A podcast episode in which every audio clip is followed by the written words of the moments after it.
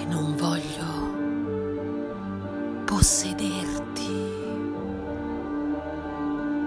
perché sono qualcosa di estraneo al materiale.